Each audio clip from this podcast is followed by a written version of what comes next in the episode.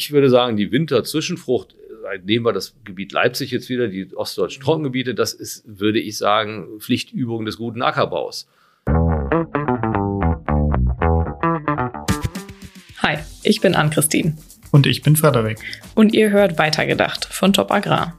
Wir zeigen euch innovative Höfe und Projekte, die Lösungen für die kleinen und großen Fragen in der Landwirtschaft suchen. Oder schon gefunden haben. Hallo und herzlich willkommen zu unserer zweiten Ausgabe unseres Podcasts Weitergedacht. Heute bin ich, Frederik, da. Und äh, als Thema haben wir heute uns ausgedacht, wassersparende Bodenbearbeitung. Und als Gast oder vielleicht eher als Experte, der äh, sich damit ein bisschen mehr beschäftigt hat, ist Matthias Bröker bei mir. Der ist mein Kollege aus dem Ressort Ackerbau. Hallo Matthias. Hallo Frederik. Unser Thema, habe ich gerade schon gesagt, wassersparende Anbauverfahren und Bodenbearbeitung. Warum rückt dieses Thema gerade im Zusammenhang mit dem Klimawandel immer stärker in den Fokus? Ja, die Trockenheit, das haben wir ja jetzt 2022 auch wieder am eigenen Leib spüren können. Die nimmt zu, die Trockenperioden nehmen zu. Insgesamt werden Wetterextreme künftig weiter zunehmen. Äh, das sagt zum Beispiel auch der äh, sechste Bericht des Weltklimarates. Das war im Frühjahr diesen Jahres ist der erschienen, äh, dass wir schon mit ausgeprägteren Trockenperioden und Wetterextremen rechnen müssen. Und deswegen ist die wassersparende Bodenbearbeitung äh, natürlich wichtiger und äh, rückt zunehmend in den Fokus. Okay, und du hast dich für dieses Thema mit Stefan Kiefer getroffen. Der ist, arbeitet bei Amazone. Kannst du mal kurz sagen, was er da macht und worüber ihr da so gesprochen habt? Ja, Stefan Kiefer ist Leiter Pflanzenbauinnovationen bei den Amazonenwerken. Er beschäftigt sich unter anderem mit wassersparender Bodenbearbeitung, weil eben auch die Hersteller auf diese zunehmenden Extreme natürlich reagieren müssen. Okay, dann äh, würde ich mal vorschlagen, wir reden hier gar nicht mehr viel äh, drumherum, sondern steigen direkt ein und hören uns mal an, was du mit äh, Stefan so besprochen hast. Ja, gerne. Bevor es mit der Folge weitergeht, möchten wir uns noch bei unserem Sponsor BASF bedanken. BASF unterstützt Landwirtinnen und Landwirte mit Innovationen für eine produktive und nachhaltige Landwirtschaft. Und jetzt geht's auch schon weiter mit dem Podcast. Ja, hallo Stefan. Schön, hallo. dass du heute hier bist. Und ähm, bei Amazone beschäftigst du dich ja mit äh, zukünftigen Anbauverfahren. Da geht es ja auch um Trockenheit und äh, auch um, äh, wie reagiert man mit der Bodenbearbeitung auf den Klimaschutz. Ähm, magst du vielleicht hier einmal kurz erklären, welche verschiedenen Verfahren gibt es überhaupt, um darauf zu reagieren?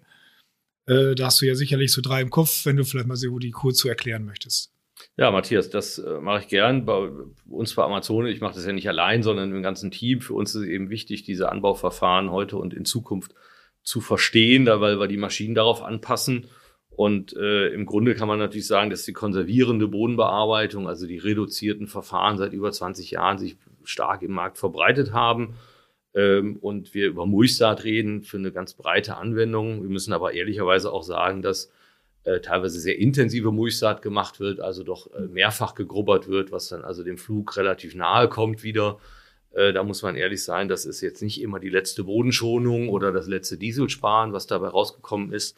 Das hat natürlich oft damit zu tun, dass die äh, Betriebe und die Unternehmen getrieben sind, auch von den finanziellen Zwängen oder den kommerziellen Gegebenheiten und eben natürlich versuchen, die Cash Crops anzubauen, also die Fruchtfolgen relativ eng sind und dementsprechend die Bodenbearbeitung auch intensiv sein muss, um eben phytosanitär im, im Übergang von einer Frucht zur anderen auch, auch, sag mal, aufzuräumen. Und das hat natürlich, äh, ja, entweder mehr Bodenbearbeitung oder eben mehr Chemie. Ja, das ist immer der Zielkonflikt.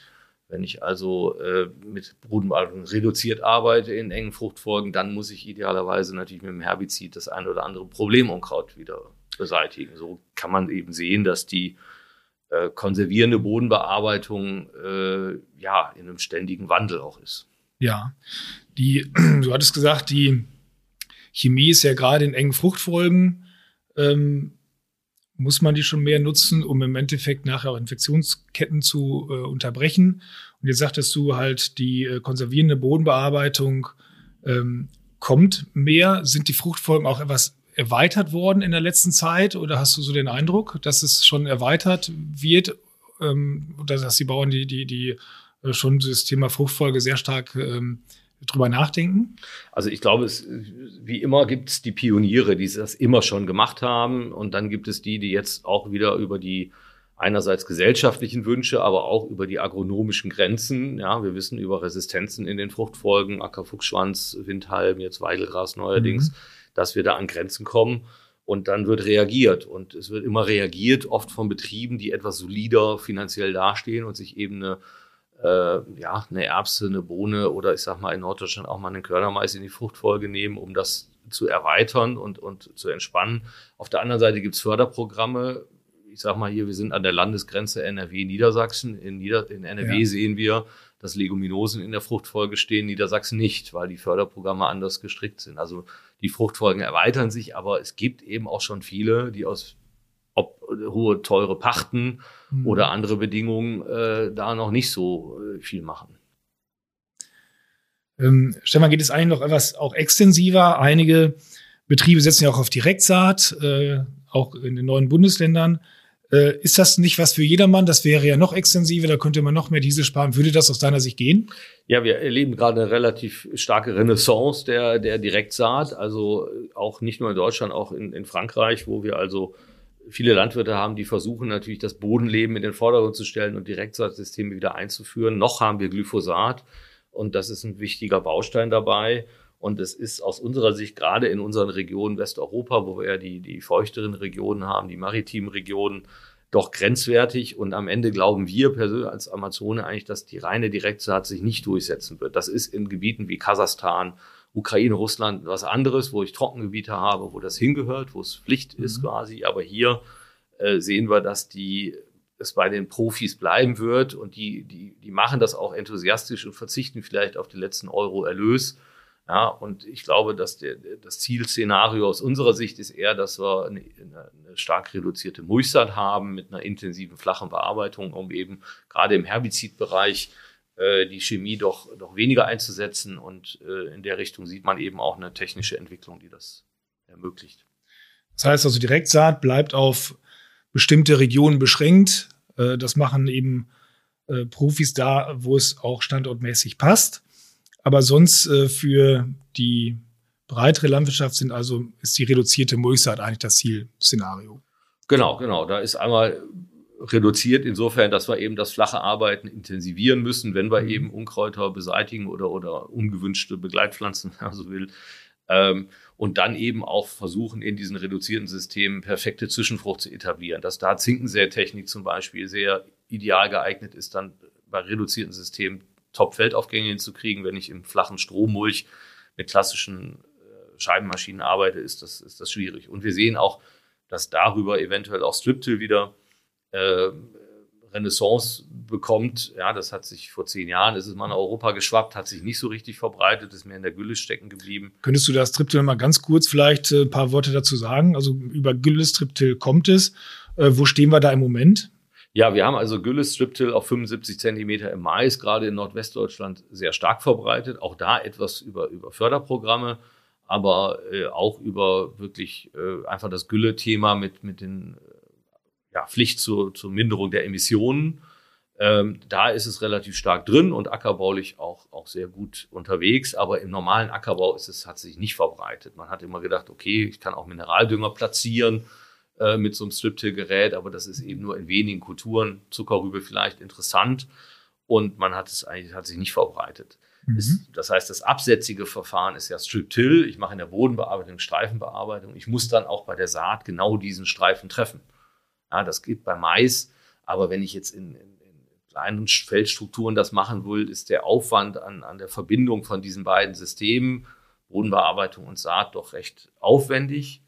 Und es gibt natürlich dann das Strip-Till, äh, Strip-Drill, muss man sagen, also das mhm. Säen integriert in der Maschine, äh, wo ich eben eine, entweder mit Zinken eine Lockerung habe oder auch mit Scheiben. Wir haben zum Beispiel eine Cirrus Mintil Disc, also eine, eine besondere Bodenbearbeitung in der Cirrus Sämaschine, wo wir nur noch äh, dem scharbezogene streifenweise Bodenbearbeitung machen, dass ich also diese reduzierten Zugkraft-Effekt habe und eine geringere Bodenbewegung. Das hat auch viel damit zu tun, dass ich eben dann versuche, den, das Wiederauflaufen von zum Beispiel Ackerfuchsschwanz äh, nicht mehr zu stark zu haben, ne? mit diesen Scheinbestellungen und diesen Dingen. Also das sind alles aber so kleine Bewegungen, ähm, die aber ja interessant sind, dass sie einfach wieder probiert werden.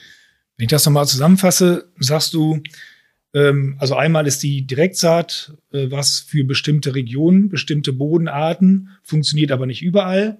Striptil ist im Grunde genommen aus dem Gülle-Striptil gekommen, ähm, funktioniert prinzipiell äh, bei Gülle-Striptil auch ganz gut, ähm, ist aber so ein bisschen aus dieser Nische nicht so richtig rausgekommen. Und im Endeffekt äh, sagt ihr von Amazone, also Mulchsaat, reduzierte Mulchsaatverfahren, ähm, das muss das, das Ziel sein um eben auch auf Trockenheit und auch Klimaschutz äh, und auch diese Sparen letzten Endes zu reagieren.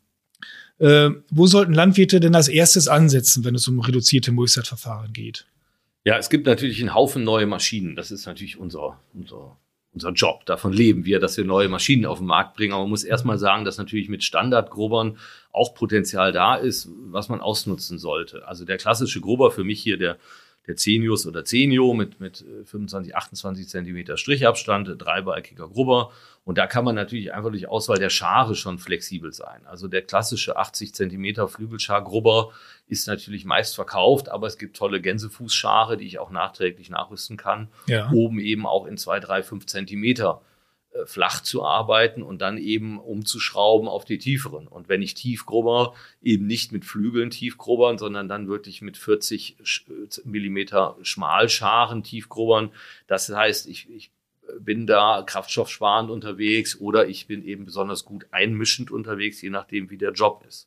Das heißt, es würde schon mal helfen mit der Technik, die auf vielen Betrieben schon vorhanden ist, die äh, Bestückung der Schare schon mal zu ändern und zu sagen, äh, was ist jetzt äh, gerade das Ziel, muss ich flach arbeiten, dann eben ähm, mehr Schare, die flach arbeiten, beziehungsweise wenn es tief gehen soll, dann weniger Schare und dann darf es eben auch kein Gänsefußschar sein. Äh, Im Endeffekt schon mal mit der eigenen Technik, also kann man schon einiges machen, alleine, wenn man die Schare und auch die Anzahl ändert. Genau, und, und einerseits die Schare, aber der Nachläufer, also die, die Walze, da gibt es ja auch eine enorme Vielfalt heute, muss man einfach sagen, hat der Wettbewerb auch zu großer Vielfalt geführt. Wir haben da ein tolles Programm und auch da kann ich sagen, will ich eine Walze haben, die er rückverfestigt oder er die locker den Boden liegen lässt, bis hin, dass ich auch ohne Walze fahre. Auch das sind Anwendungen, wo man sagt, okay, wenn ich jetzt eine, eine Unkrautbekämpfung mit dem, mit dem Gänsefußschar mache, will ich auch, dass die die abgerissenen, abgeschnittenen Kräuter oben liegen bleiben und vertrocknen, eben nicht rückverfestigen. Oder auch in der, in der Winterfurche, wenn ich also einmal grob durchgrubbern äh, will, äh, dass also das grobschollige Grubberbild über Winter liegen bleibt, Erosionsschutz und auch eben dann über, äh, über solche Anwendungen. Also auch da ist das Wissen manchmal nicht immer da, was heutige Grubber so alles bieten können. Was hältst du so von äh, davon, mehrere Bodenbearbeitungsgeräte zu kombinieren?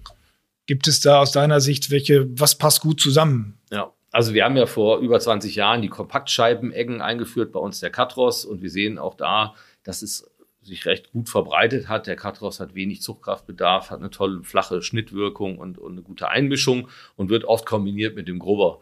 Und da gibt es natürlich schon die Tendenz, dass man sagt, ach, jetzt ein Flachgrubber dazu, das wäre noch eine gute Ergänzung. Oder eben auch ähm, eine Kombination von einer flachen Bodenbearbeitung mit einer Zinkensätechnik.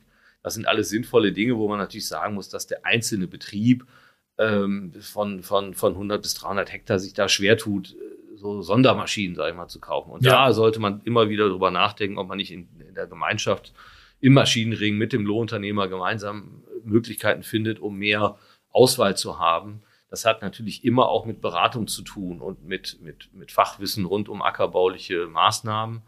Und man muss sagen, wenn die Fruchtfolgen weiter werden, was wir sehen, in Sachen Chemie wird es schwieriger, gesellschaftlich, politischer Wille und Druck, ähm, dann habe ich auch brauche ich sowieso mehr Flexibilität, weil ich zu verschiedensten Termine doch äh, komplexer arbeite, als wenn ich immer nur Mais und Wintergetreide anbaue. Ja, also Flexibilität auch über Maschinengemeinschaften und äh, um dann im Endeffekt auch die Vorteile zu nutzen. Vielleicht könntest du noch mal was zu technischen Innovationen sagen. Ähm, die es vielleicht jetzt von Amazone gibt in diesem Bereich. Wir haben ja jetzt gerade drüber gesprochen, was kann ich mit den eigenen Maschinen machen, äh, wie kann ich mit einer guten Zinkenbestückung da schon einiges äh, erreichen und eben äh, nachher bestimmte Geräte kombinieren über grober Scheibenecke, wie du es gesagt hast, über eine Maschinengemeinschaft. Aber sicherlich gibt es bei euch auch was ganz Neues, wo du sagst, Mensch, da könnte vielleicht auch künftig mal die Reise hingehen. Genau, also ganz neu gibt's auch, der Topcut, da kommen wir vielleicht am Schluss zu, aber erstmal so über die, die Erweiterung der heutigen Maschinen, wenn wir eben schon die Kompaktscheibenegge Katros angesprochen haben, da ist seit Jahren jetzt schon die Messerwalze im Angebot. Die ist vor allen Dingen gekommen auch über, über das Thema Mais, Stroh, äh, Zerkleinerung, ähm, dass ich da also vorlaufend äh, eine sehr intensive Organikzerkleinerung haben kann. Das ist eine Variante. Dann gibt's auch eine, eine Cutros mit X-Cutter-Disc, also die Scheibe, die nicht mehr ganzflächig schneidet. Also die Uraufgabe der Kompaktscheibenecke war ja immer ein ganzflächiges Schneiden, die X-Cutter-Disc äh, arbeitet nur ganz flach mit der Organik, soll also nur ja. die Organik brechen und, und äh, Ausfallgetreide zum Keimen anregen und Ausfall im Raps auch sehr beliebt. Also das sind Maschinenvarianten, die man sich angucken kann. Da muss man einfach äh, sich beraten lassen und sagen, passt das auf meinen Standort? Wie oft kann ich das in der Fruchtfolge einsetzen? Aber das hat ja alles immer damit zu tun, äh, nicht zu tief in den Boden einzu arbeiten, um wieder neue Unkräuter äh, zu provozieren, sondern das vorhandene, die Organik gut äh, mit dem Boden zu vermischen und das Ganze mit wenig Zugkraftbedarf. Ja. Dann vielleicht, äh, welche Grubber-Varianten, Stefan, habt ihr noch im Angebot und welche Vorteile haben die vielleicht? Ja, es gibt ähm, äh, doch immer wieder neue Optionen. Also wenn ich jetzt zum Beispiel flach mischen will und tief lockern, das ist auch eine Anforderung, die man gerne in einem Arbeitsgang auch macht. Ja. Äh, in früherer Zeit hatten wir mal den Centaur ja, gehen wir mal ein bisschen zurück. Der hat einen schmalen Strichabstand mhm. gehabt und eine volle Scheibenecke, sehr, sehr intensiv gearbeitet, war ein, eine tolle Maschine, die aber extrem hohen Zugkraftbedarf hat. Und wir haben jetzt seit ein paar Jahren sehr erfolgreich den Zeus eingeführt. Das ist im Grunde eine Zwitter aus einer Scheibenegge und einem Grubber. Ich habe also vorlaufende, vollwertige Scheibenegge, die also sehr intensiv flach die Organik einarbeiten kann. Ähm, und dann äh, einen, einen Grubber äh, mit einem Strichabstand von 50 Zentimeter, also doppelter Strichabstand, tief lockern, was äh, oft für die Böden ausreichend ist, zu sagen, ich will etwas Luft äh, unten in den Boden reinbekommen oder auf leichten Böden auch diese äh, natürlichen Verdichtungszonen so ein bisschen äh, auflockern. Und äh, der verbreitet sich vor allen Dingen auch beim Thema äh, Mais, Körnermais, Sonnenblume, Südosteuropa macht den sehr häufig. Also es ist vor allen Dingen ein Gerät, wo ich eben auch nicht, mit nicht zu viel Energieaufwand das kombiniere. Das ist äh, mhm. der CEOs. Ne? Also quasi einmal die Kombination Organik äh, einmischen oben in die obere Bodenschicht und mit in Kombination mit einer tiefen Lockerung. Genau, genau. Wenn du dann vielleicht äh, ein Mainseller hattest du mal gesagt, ist bei euch der Kobler äh, Flachgruber. Könntest du dazu noch ein bisschen was sagen? Genau, der, der Flachgruber ist jetzt relativ neu im Programm, aber Mainseller insofern, dass äh, mhm. Äh, wir, wir sehen, dass da ein großer Trend hingeht. Das ist ja eben ein spezifischer Grober mit 13 Zentimeter Strichabstand. Also ich hatte eben über, nochmal so zur Orientierung, wir haben den Standardgrober mit 28 Zentimeter Strichabstand, Zeus mit 50 und dann eben jetzt 13 Zentimeter, 13,3 genau genommen. Und das ist der Flachgrober, der eben speziell dafür gemacht ist, äh, mit sehr flacher Arbeit sehr intensiv zu arbeiten und äh, dadurch eben äh, ab zwei, drei Zentimeter äh, flach zu arbeiten. Unkräuter abschneiden, auch da wieder verschiedene Nachläuferoptionen, um eben mhm. auch äh, die, die abgeschnittenen Unkräuter oben liegen zu lassen. Aber der ist genauso auch geeignet zur Saatbettbereitung. Das ist eigentlich der Doppelnutzen, dass ich also einmal zum Stoppelsturz hin einsetzen kann und dann eben aber auch zu einer Saatbettbereitung, also mit, mit hoher Schlagkraft und ähm, ja, wenig Energiebedarf. Und insofern ist der auch ein Zusatzgerät, der zum klassischen Grubber, der dann, da wird der klassische Grubber nur noch zum Tieflockern benutzt. Ja. ja. Insgesamt steigt ja dadurch auch die Vielfalt, sag mal, der Anwendung. Und da habt ihr ein sogenanntes Topcut-Projekt. Genau, das ist jetzt nochmal wieder eine Steigerung. Wenn wir ja. über den Grober reden, dann reden wir schon über ganzflächiges Schneiden, was ja auch eine sehr, sehr wichtige Aufgabe im Ackerbau ist. Äh, aber es gibt natürlich beim Thema Glyphosat-Wegfall auch die Idee, äh, ähnlich wie bei der äh, X-Cutter-Disc, die hatte ich eben genannt, also eben nicht mehr ganzflächig den Boden zu schneiden, sondern nur oberirdisch den Boden anzukratzen, etwas Feinerde zu produzieren. Und der Topcut ist bei uns ein 12-Meter-Gerät, das ist ein sogenannter Werkzeugträger, der also in drei Segmenten hintereinander verschiedene Werkzeuge aufnehmen kann. Das sind also teilweise die Messerwalzen oder eben auch senkrecht stehende Scheiben oder eben auch Striegelzinken, die intensiver arbeiten. Ähm, die eben dazu dienen, entsprechend je nach Kultur, ob ich jetzt im Getreide bin oder im Raps, eine andere Werkzeugfolge äh, eine optimale Arbeit macht. Und da, das haben wir ganz bewusst als Projekt auch nach außen gegeben. Da sind also mehrere mhm. Maschinen jetzt international im Einsatz, um mit den Zielregionen zu, darüber zu diskutieren, welche Werkzeuge möchtest du denn hinter haben, hintereinander haben. Ne? Und, äh, und dann auf dem Weg zu entscheiden, okay, so und so führen wir das Produkt jetzt in Serie ein. Also die Vielfalt wird immer größer und das ja. ist natürlich für uns als Hersteller auch eine Herausforderung, dass wir nicht unendlich viele Geräte bauen und in Stückzahl fünf verkaufen, sondern lieber einen. Rahmen haben, wo wir dann eine Werkzeugkombination haben, wo wir also 90 Prozent der Kunden auch mit glücklich machen. Das heißt, Topcat quasi flache Bearbeitung mit unterschiedlichen Werkzeugen. Genau, das ist quasi energetisch natürlich noch weniger Energiebedarf. Also mhm. beim Thema äh, Kraftstoffkosten natürlich hochinteressant. Hohe Schlagkraft mit ganz flacher Arbeit. Und dann mache ich da eben meine zwei, drei Durchgänge, je nach Intensität, die also meine Unkrautbekämpfung nötig macht, äh, chemiefrei dann natürlich unterwegs zu sein. Und dann kommt eben äh, die, die eventuell die tiefe Lockerung, je nachdem, was ich dann hinten raus anbaue, wenn wir jetzt ein Getreide nehmen. Aber eventuell, dann kommen wir wieder zum Thema Strip Drill, dann minimalinvasiv oder mit Zinkensätechnik äh, dort eben die, die Hauptfrucht wieder zu etablieren. Ja, also flaches Arbeiten und dann situationsbedingt mit Grubber in die nächste Kultur reingehen oder eben im Flachen bleiben und mit Zinkensätechnik. Äh, jetzt haben wir uns ja viel über die Bodenbearbeitung unterhalten, auch festgestellt, äh, welche, was ich als Landwirt schon selbst im eigenen Betrieb umsetzen kann, welche Innovationen aber auch äh, Amazone zum Beispiel in diesem Bereich bietet, was, was kommt, bis hin eben zum zum Topcut, wo man eben eine Maschine mit sehr vielen unterschiedlichen Werkzeugen bestücken kann. Ähm, jetzt gibt es natürlich noch andere Möglichkeiten, um zum Beispiel auch äh, auf Trockenheit ähm, zu reagieren. Um den Boden eben zu bedecken, äh, spielen Zwischenfrüchte oder Untersaaten eine Rolle. Ähm, das, die sollen beide den Boden bedecken, um den vor Austrocknung zu schützen. Ähm, worauf ist da in erster Linie aus deiner Sicht zu achten, Stefan? Ja, das ist ja auch ein, ein, brennendes Thema, weil wir eigentlich ja sagen, wir wollen jeden Sonnenstrahl und jeden Liter Wasser optimal ausnutzen, also rund ums Jahr Organik äh, einbringen, um den Boden auch nachher mit, mit, mit Humus äh, zu beleben und so weiter. Und perfekte Etablierung von Zwischenfrüchten ist seit Jahren ja auch, äh, ja, wird mehr und mehr Praxis, dass ich also eine Zwischenfrucht wie eine Hauptfrucht betrachte und sage, ich will die perfekt äh, etablieren. Sie muss direkt nach der Ernte rein. Äh, da gibt's eben auch wieder natürlich Direktsaattechniken, die dann gerade dafür genutzt werden. Ist natürlich mhm. Anschaffung nur dafür sehr teuer, aber da kann man eben überbetrieblich sich auch was, was vorstellen, weil natürlich wieder ein flacher Arbeitsgang und eine komplette Sämaschinenarbeitsgang ist natürlich auch teuer. Ja.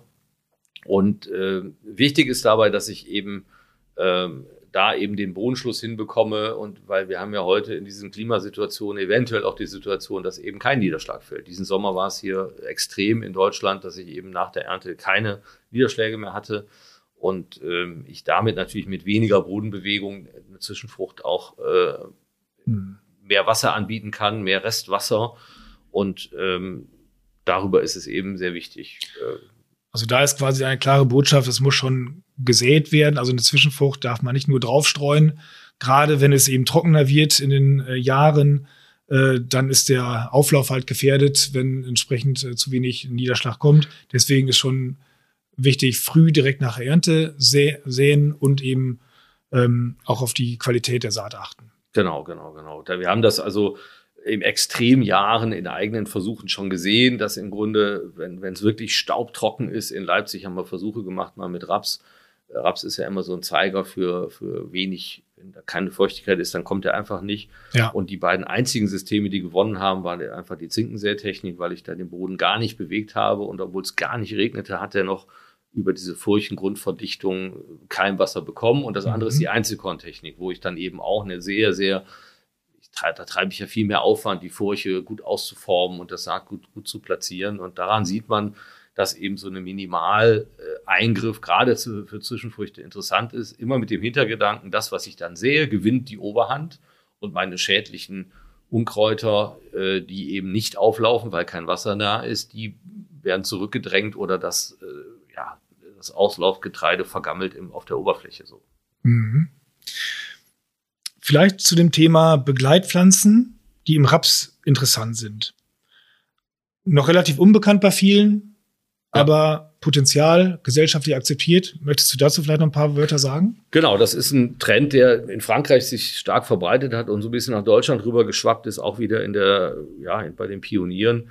Wir haben selber hier auch im Rahmen des Experimentierfeldes vom BML schon dreijährige Versuche dazu gemacht, also auch Raps teilweise in Regionen wieder eingeführt wird, wo Mais und Getreide eigentlich vorherrschend ist, also auch da Fruchtfolgeerweiterung.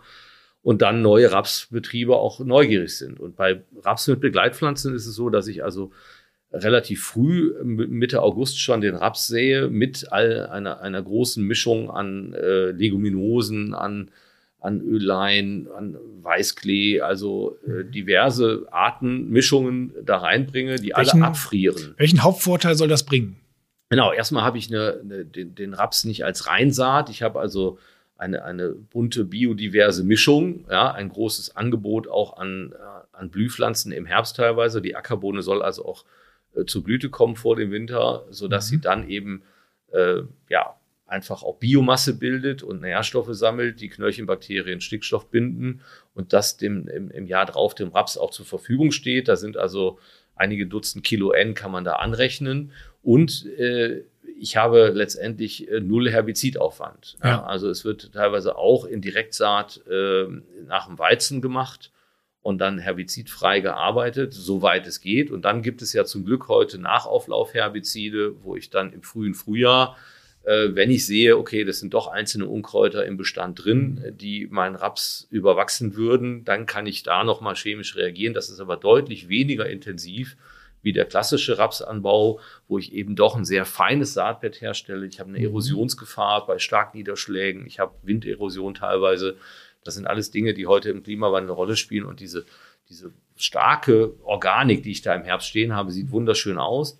Und da nochmal der wichtige Punkt, diese Begleitpflanzen frieren alle ab im Winter und dann ist der Raps ja so konkurrenzstark, dass er im Frühjahr dann das Ganze überwächst und äh, klassisch äh, zur Blüte kommt und so weiter. Und wie gesagt, der eine Zwischenschritt im Frühjahr, wenn der, wenn der Frost nicht so stark war, das kommt ja auch vor, dann kann ich da eben mit entsprechenden Herbiziden nochmal nachgehen. Also das Ganze ist zum Beispiel in einem reinen Bioanbau fast undenkbar. Das ist schon wichtig, dass ich da im Frühjahr eine, eine ja. chemische Chance habe. Aber man muss sagen, in der Summe ist es genau das, was ich heute will. Ich, ich, ich habe einfach im Rapsanbau Stickstoffassimilation, Stickstoffbindung eingebaut. Ich habe eine tolle organische Masse. Ich habe äh, quasi Nützlingen auch, auch Begleitpflanzen angeboten.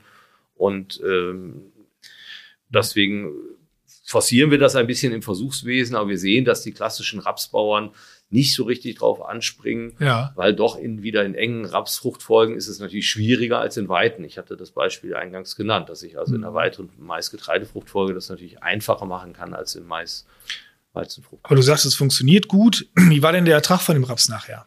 Ja, der ist ziemlich gleich auf. Also das, gleich auf, das schwankt okay. auch rauf und runter. Wir haben auch schon mehr Erträge gesehen. Ne? Das, mhm. Es gibt eben keine Großversuche, die jetzt das alles äh, total untermauern. Aber wir sehen, das ist natürlich wieder eine Spezialität, die braucht etwas Beratung. Welche Arten müssen da rein? Ja. ja also ich bin selber jetzt auch nicht der letzte Experte, der jede Art da kennt, aber es ist sehr, sehr spannendes Thema. Und ähm, ja, es gibt natürlich auch mal Misserfolge, muss man auch sagen. Es klappt nicht immer, ja, aber es ist auch so, dass eine reine Rapsaussaat auch mal schief geht und ein Raps auch umgebrochen werden muss, weil von mir aus ein Starkniederschlag die Saat äh, ins Vorgewende gespült hat. Ja. Jetzt hatten wir einmal über Zwischenfrüchte gesprochen, über Begleitpflanzen.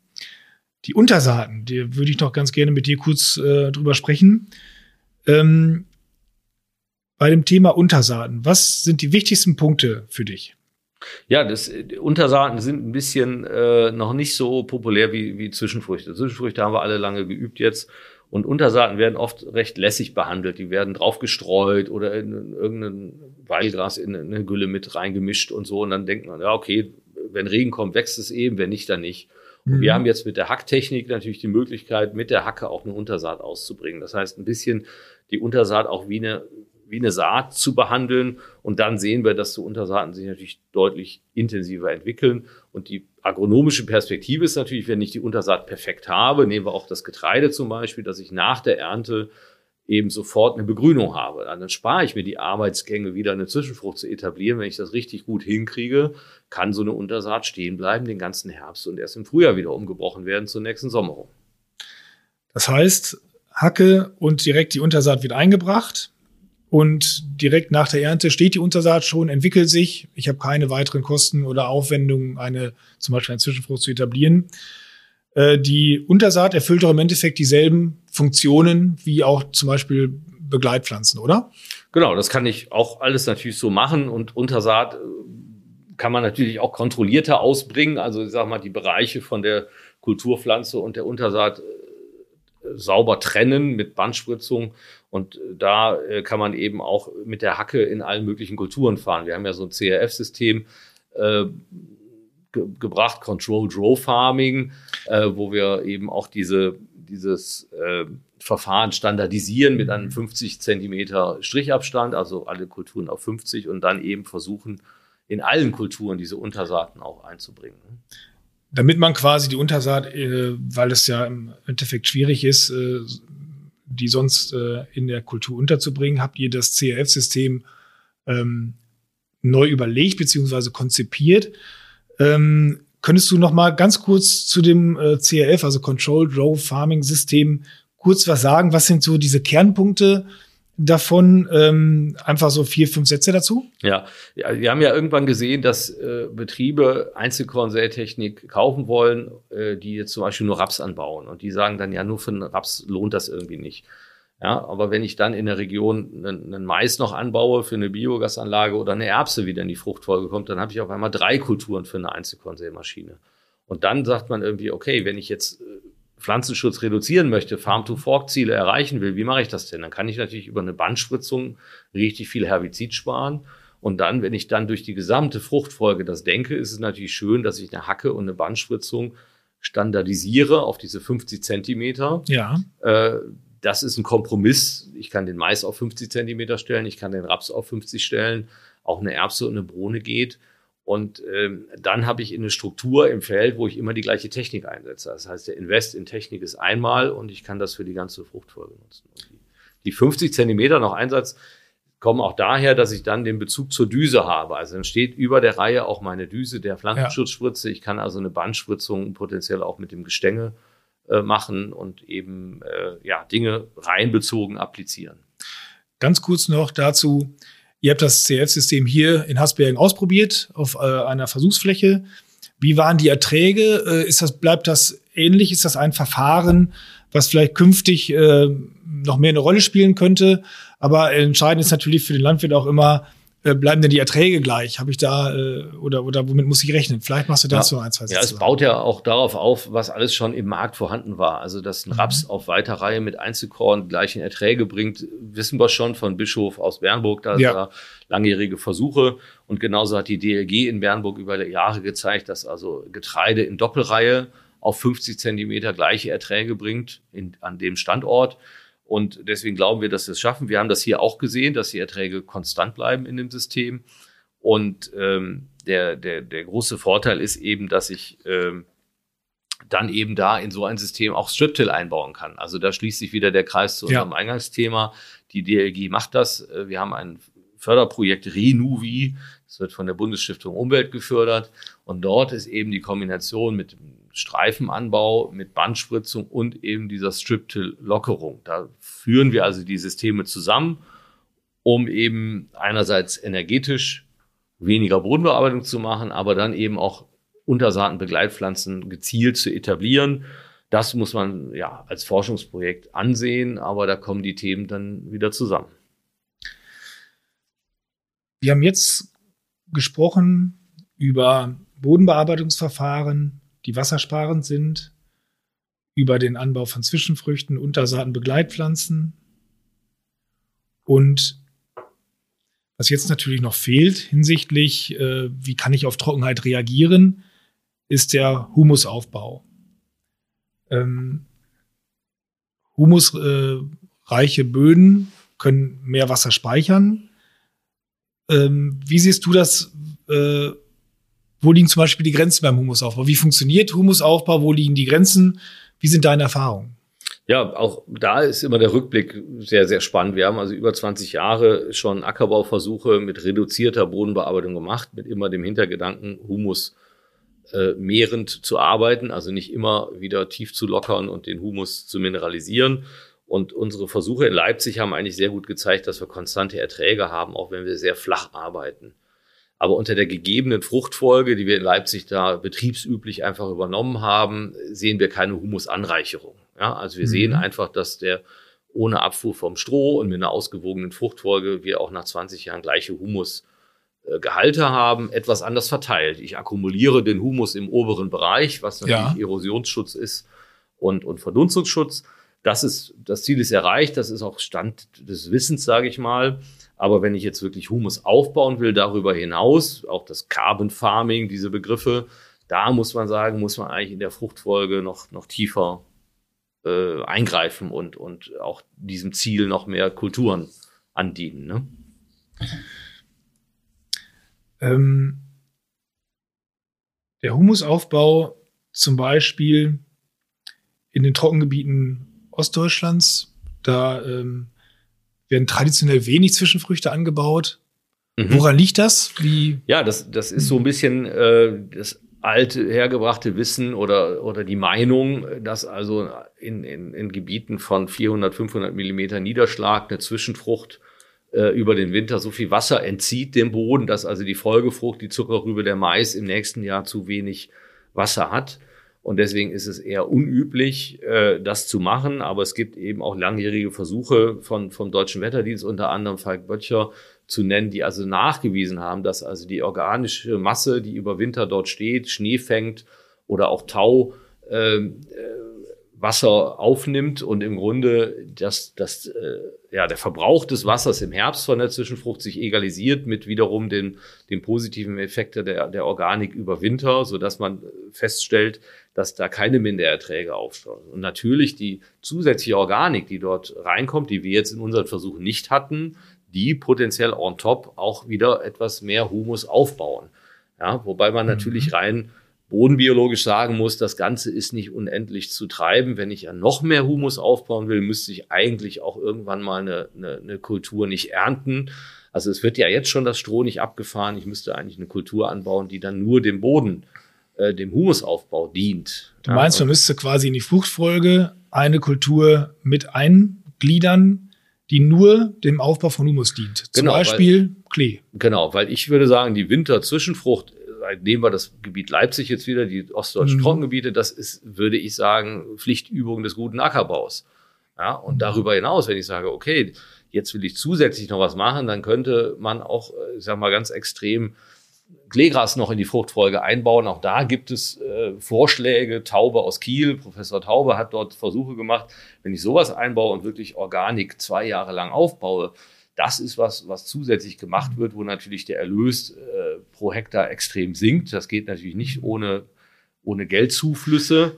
Da werden sich die dann, Bauern sonst schwer tun. Genau, mal, ne? anders ja. geht das nicht. Aber mhm. wenn ich das, solche Fruchtfolgen bilanziere, dann äh, sehe ich auch, dass ich dann in, potenziell in ein Plus reinkomme.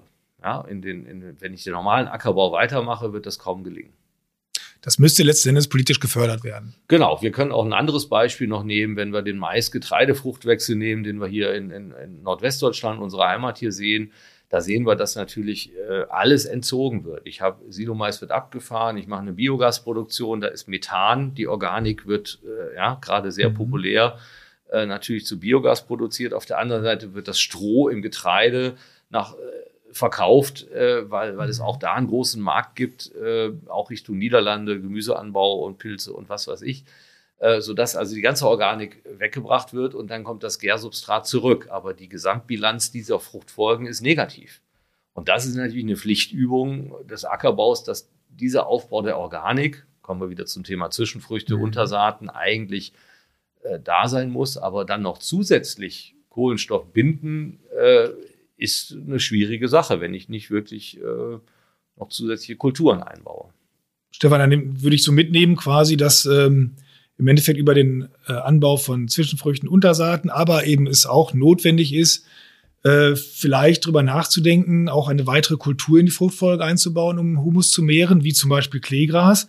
Das können wir ja mitnehmen auch als Appell an die Politik, dort einen Förderrahmen zu schaffen, dass sich das auch lohnt.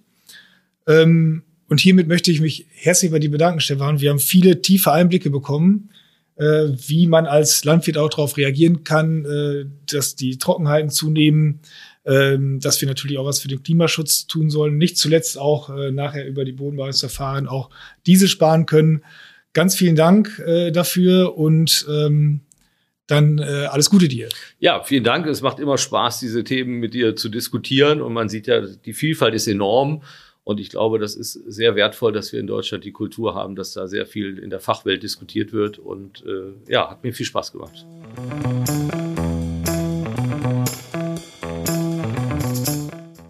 So, da sind wir wieder. Stefan Kiefer und auch du, ihr habt euch da ja echt eine ganze Weile drüber unterhalten. Ihr hattet da viel zu dem Thema zu sagen. Was ist denn so dein Fazit aus dem Gespräch? Ja, also mein Fazit ist, ähm, bei der Bodenbearbeitung ist die reduzierte Mulchsaat das äh, Zielszenario. Weite Fruchtfolgen, die eben zu weniger phytosanitären Stress führen und eine perfekte Saatgutablage ist eben auch entscheidend. Das, war die, das waren die ersten Punkte, worüber wir eben gesprochen haben. Ähm, und äh, genau. Wie ist das so mit den die Rolle der Hersteller? Was siehst du da? Wo siehst du die da in der Verantwortung? Wie müssen die reagieren, damit äh, Landwirte letztlich auch in diesen äh, Anbauverfahren ackern können? Also der Maschinenaufbau, das äh, sagte Stefan ja auch, die äh, soll flexibler werden, dass man zum Beispiel an einem Rahmen mehrere Werkzeuge einbauen kann äh, dass man als Landwirt eben auch auf unterschiedliche Bedingungen reagieren kann. Und als Landwirtsrolle, was ist da so entscheidend, wie man noch reagieren kann, neben den Punkten, die du jetzt am Anfang noch gesagt hattest? Wichtig sind natürlich auch Zwischenfrüchte, Zwischenfrüchte als Bodenbedeckung. Sie bieten Verdunstungsschutz und das ist eben wichtig, dass man die optimal etabliert. Dazu gehört zum Beispiel die Saat unmittelbar nach der Ernte der Hauptfrucht, zum Beispiel mit einer Zinkensämaschine als Direktsaat. Und wichtig ist natürlich auch, äh, Frederik, das hatten wir ja auch besprochen, insgesamt der Humusaufbau, was ja mit Zwischenfrüchten einerseits gelingt, ähm, aber dass man einfach ähm, äh, sieht als Landwirt, wo, wo liegt mein Humusgehalt, wie kann ich den aufbauen, um insgesamt die Wasserspeicherfähigkeit der Böden zu erhöhen. Okay, da würde ich vorschlagen, hier machen wir den Punkt, dass die Wasserspeicherfähigkeit der Böden äh, ist ein wichtiges Gut, damit man wirklich das Wasser auch möglichst effizient für die Pflanzen später nutzen kann. Ähm, vielen Dank, Matthias. Das waren spannende Einblicke und auch danke, dass du hier mitgemacht hast. Gerne, Frederik, hat Spaß gemacht. Danke. In der nächsten Woche wird es bei uns nass. Oder besser gesagt, es soll nass werden. Wir gehen ins Moor. Die sind bisher noch trocken, aber ein Großteil der Moore soll wieder vernässt werden für den Klimaschutz. Was das für Landwirte vor Ort bedeutet, welche Chancen, aber auch welche Sorgen es ihnen bereitet, hört ihr bei uns. Bis dann. Wenn es euch gefallen hat, gebt uns ein paar Sterne, wo immer ihr uns hört. Und falls ihr mehr zu den Folgen wissen wollt, schaut doch mal auf den Topagrar-Accounts bei Instagram und Co. vorbei. Oder auf unserer Website. Die Links dazu findet ihr in den Show Notes. Ansonsten sind wir jetzt weg. Bis bald.